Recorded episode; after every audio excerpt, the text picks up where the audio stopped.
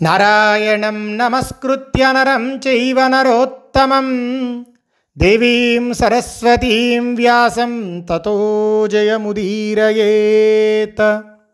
గురవే సర్వలోకానాం భిషజే భవరోగిణాం నిధయే సర్వవిద్యానాం దక్షిణామూర్తయే నమ గరుగ్మంతుడు దేవేంద్రుడితో స్నేహం చేసుకుని ఆ అమృత కలశాన్ని తీసుకొని భూలోకానికి వస్తాడు. వచ్చి అద సర్పానువాచేదం సర్పాన్ పరమ హృష్ణవత్ ఇదమానీతమృతం నిక్షేప్సామి కుశేషువ. నాగులందరినీ పిలిచి ఓ నాగశ్రేష్ఠులారా మీరు కోరిన విధంగా అమృతాన్ని తీసుకొని వచ్చాను ఈ దర్భలపైన ఉంచుతున్నాను. ఇది దేవలోకంలోని అమృతం కాబట్టి మీరు శుచిగా స్నానం చేసిన వచ్చి ఈ అమృతాన్ని స్వీకరించండి అని చెప్పి గరుగ్మంతుడు చెప్తాడు. ఆయన మళ్ళా అడుగుతాడు కద్రవతో నేను మీరు చెప్పినట్టుగా అమృతాన్ని తీసుకొని వచ్చాను. కాబట్టి నా తల్లికి మీ దాసిత్వం నుంచి విముక్తి కలిగింది కదా? అని అడిగేటప్పటికీ కద్రువ మరియు సర్పాలన్నీ కూడా ఆ మాటకి అంగీకరిస్తాయి. ఈ అమృతం తాగాలి మరణం లేకుండా ఉండాలి అనే ఆశతో స్నానం చేయడానికి నదికి వెళ్తాయి సర్పములన్నీ కూడా. ఆ సమయంలో ఇంద్రుడు మహావేగంతో వచ్చి ఆ అమృత కలశాన్ని తీసుకొని మళ్ళా స్వర్గలోకానికి వెళ్ళిపోతాడు. అథగతాస్తముద్దేశం సర్పాహ సౌమార్ధినస్తదా స్నానాశ్చ ఘృతజప్యాశ్చ ప్రకృష్టా కృతమంగళా. ఈ అమృతం తాగాలి అనే కోరిక బాగా ఉండటం వల్ల సర్పాలన్నీ శుచిగా స్నానాన్ని ఆచరించి జపాలు చేసుకొని సంతోషంగా అమృతం తాగాలి అని అమృతం ఎక్కడైతే ఉందో ఆ అమృత స్థానం దగ్గరికి అన్నీ కూడా వస్తాయి. ఆ దర్భల పైన ఆ అమృత కలశం దేవేంద్రుడు ఎత్తుకుపోయి ఉండటం వల్ల వారికి కనబడదు. ఎవరో అపహరించారు అని చెప్పి సర్పాలన్నీ గ్రహిస్తాయి. అయ్యో అమృతం పోయిందే అని చెప్పి ఏడుస్తూ ఆ అమృత బిందువులేమన్నా ఆ దర్భల మీద పడ్డాయేమో అనుకొని ఈ పాముల పాములన్నీ ఆ దర్భల మీదకి వెళ్ళి ఆ దర్భల్ని నాకటం మొదలుపెట్టాయి. ఆ దర్భలు వాటి వల్ల ఆ నాలుకలు రెండుగా పాముల యొక్క నాలుకలు రెండుగా చీలాయి. అదిగో అప్పటి నుంచి సర్పాలు ద్విజిహ్వులు అయ్యాయి. అంటే రెండు నాలికలు కలిగినవి అయ్యాయి. తతసుపర్ణ పరమ ప్రహర్షవాన్ విహృత్య మాత్రా సహ తత్ర కానవే భుజంగభక్షక సమవార్చిత కఘై అహీన కీర్తిర్ వినితామనందత అదిగో ఆనాటి నుండి సుపర్ణుడు సంతోషంతో తన తల్లితో వనమంతా కూడా స్వేచ్ఛగా విహరిస్తున్నాడు. ఇప్పుడు బానికి బానిస బతుకు మొత్తం పోయింది కాబట్టి ఎంతో ఆనందపడుతున్నాడు గరుగ్మంతుడు. ఇలాంటి ఒక్క కొడుకు ఉంటే ఆ వంశం ఎంత తరిస్తుందండి నిజానికి? ఎందుకంటే గరుగ్మంతుడు తన తల్లి మీద ఉన్న ప్రేమతో ఎక్కడో ఆకాశంలో స్వర్గంలో ఉన్న అమృతం తీసుకురావడానికి బయలుదేరాడు. తన తల్లిని బానిస బతుకుల నుంచి బయటపడేయడానికి భయంకరమైన యుద్ధం చేశాడు. తల్లి మీద అత్యంతమైన ప్రేమ. అందుకనే ఆయన ఆ ప్రేమకి ఆ తల్లి ప్రేమకి మెచ్చే చూడండి అంటే పరమాత్మను మనం అంతా కూడా పరమాత్మను పట్టుకుంటాం కానీ ఈ కథలో మనకి నీతి ఏం చెప్పారంటే ఎవరైతే వాళ్ళ తల్లిదండ్రులని జాగ్రత్తగా చూసుకుంటూ ప్రేమగా ఉంటారో అలాంటి వారికి తనంతట తానుగా కనబడతాడు పరమాత్మ. అందుకే కదండి అక్కడ విష్ణు గురించి ఏ విధమైన ప్రార్థన చేయలే గరుగ్మంతుడు కేవలం తన తల్లిని కాపాడుకోవాలి అని ఒకే ఒక్క ఉద్దేశ్యం తప్ప ఆయనకి నేను విష్ణువుని చూడాలి మోక్షాన్ని పొందాలి ఇలాంటి కోరికలు ఆయనకి లేవు. తల్లి ప్రేమ తల్లి ప్రేమ తల్లి ప్రేమ అంతే. తల్లి మీద ఉన్నటువంటి ఆ అవ్యాజమైనటువంటి ప్రేమకే ఎంతోమంది కొన్ని లక్షల సంవత్సరములు తపస్సు చేసిన ఎవరి పాదధూళిలో వందో వంతు కూడా కనబడదో అలాంటి మంగళస్వరూపుడు అలాంటి విశ్వవ్యాపకుడైనటువంటి విష్ణుమూర్తి తనంతట తానుగా అనుగ్రహించాడు. కథలో చూసినట్టయితే కనుక ఆయన అనుగ్రహించడం మాత్రమే కాదు ఆయన వరాన్ని అడుగుతాడు గరుగ్మంతుణ్ణి. ఆ స్థాయి భక్తి కేవలం అదేదో దేవుడి మీద భక్తి కూడా కాదు తన తల్లి మీద ఉన్న ప్రేమ. అంటే దీంట్లో వ్యాస పరమాత్మ చెప్పకనే చెప్పాడు. ఎవరైతే లే తల్లిదండ్రుల్ని భక్తి శ్రద్ధలతో చూసుకుంటారో ప్రేమగా చూసుకుంటారో అలాంటి వారికి విష్ణు అనుగ్రహం కూడా ఉంటుంది అనేది దీంట్లో ఒక సందేశం. ఇంకొకటి సామవేదం షణ్ముఖ శర్మ గారు చాగంటి కోటేశ్వరరావు గారు ఇలాంటి గొప్ప గొప్ప ఈ ప్రవచనకారులంతా కూడా మహాభారతం మీద ఎన్నో ప్రవచనాలు చేశారు. అలాంటిది సామవేదం షణ్ముఖ శర్మ గారు ఒకసారి ఈ కథను వివరిస్తూ దాంట్లో చెప్పారు.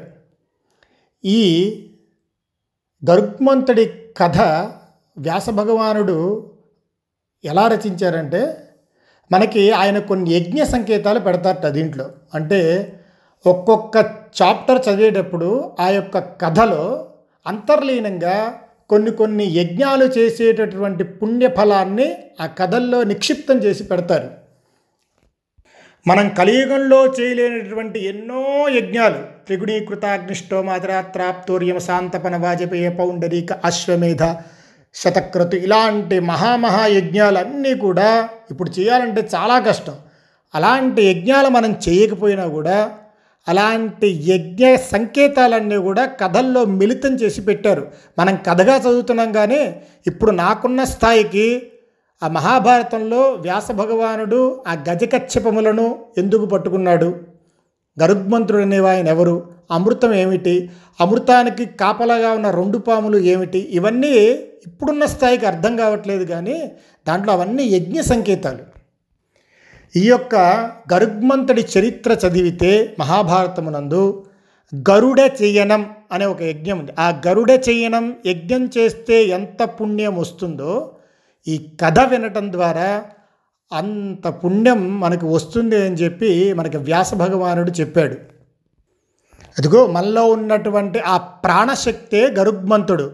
మనం ఏదైతే లోపలికి ఇన్హేల్ ఎక్సెల్ ఉచ్ఛ్వాస నిశ్వాస అంటాం గాలి పీలి తీసు గాలి పైకి పీలిస్తే అని పిలుస్తాం. కిందకి దించేప్పుడు అని దింపుతాం కదా.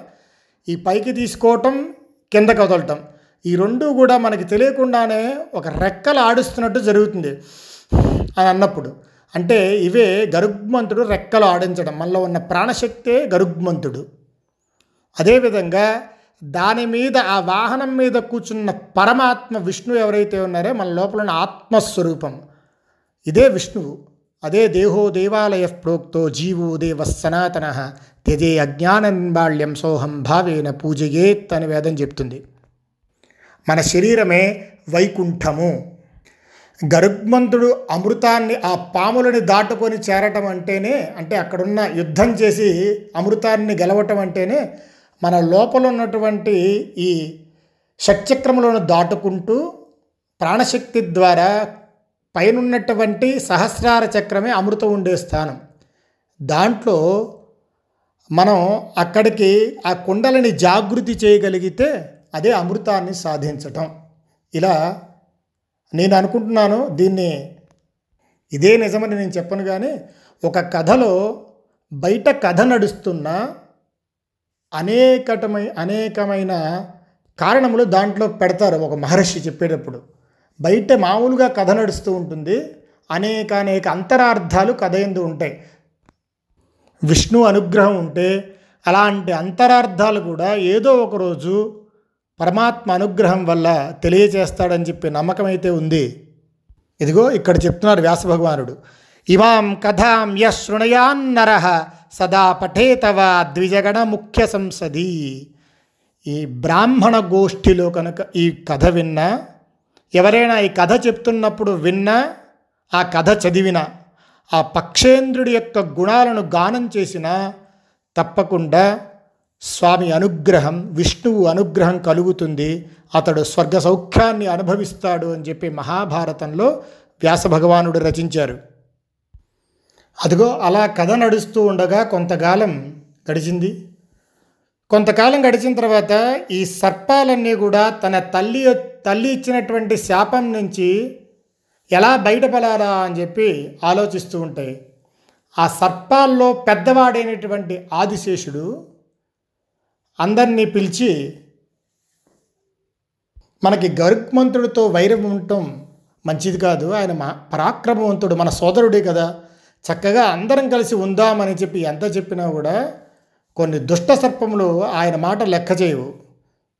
ఇక ఆయన మాట వినట్లేదని చెప్పి ఆ ఉత్తముడైనటువంటి శేషుడు తల్లిని వీడి కఠోరమైన తపస్సు చేయడానికి సిద్ధపడ్డాడు.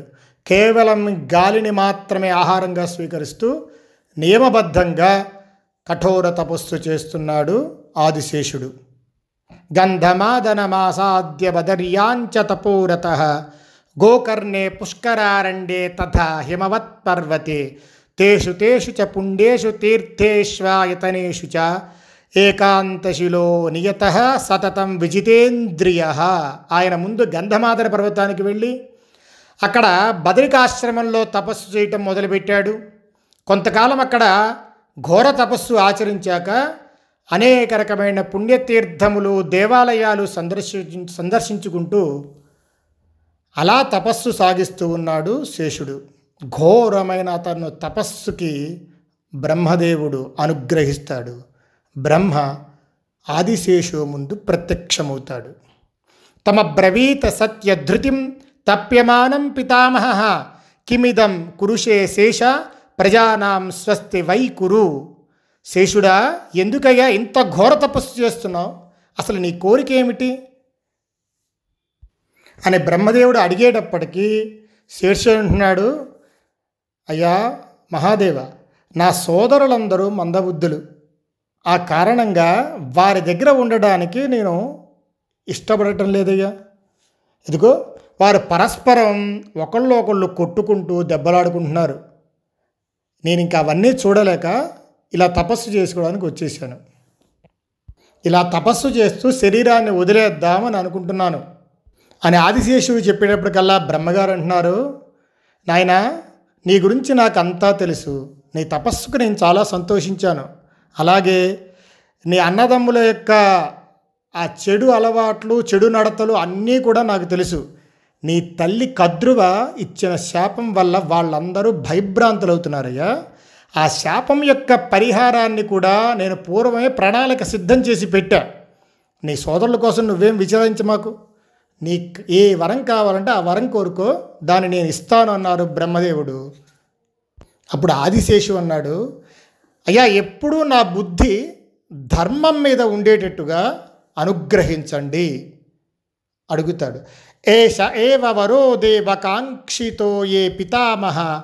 ధర్మే మే రమతాం బుద్ధి. శమే తపసి చేశ్వర.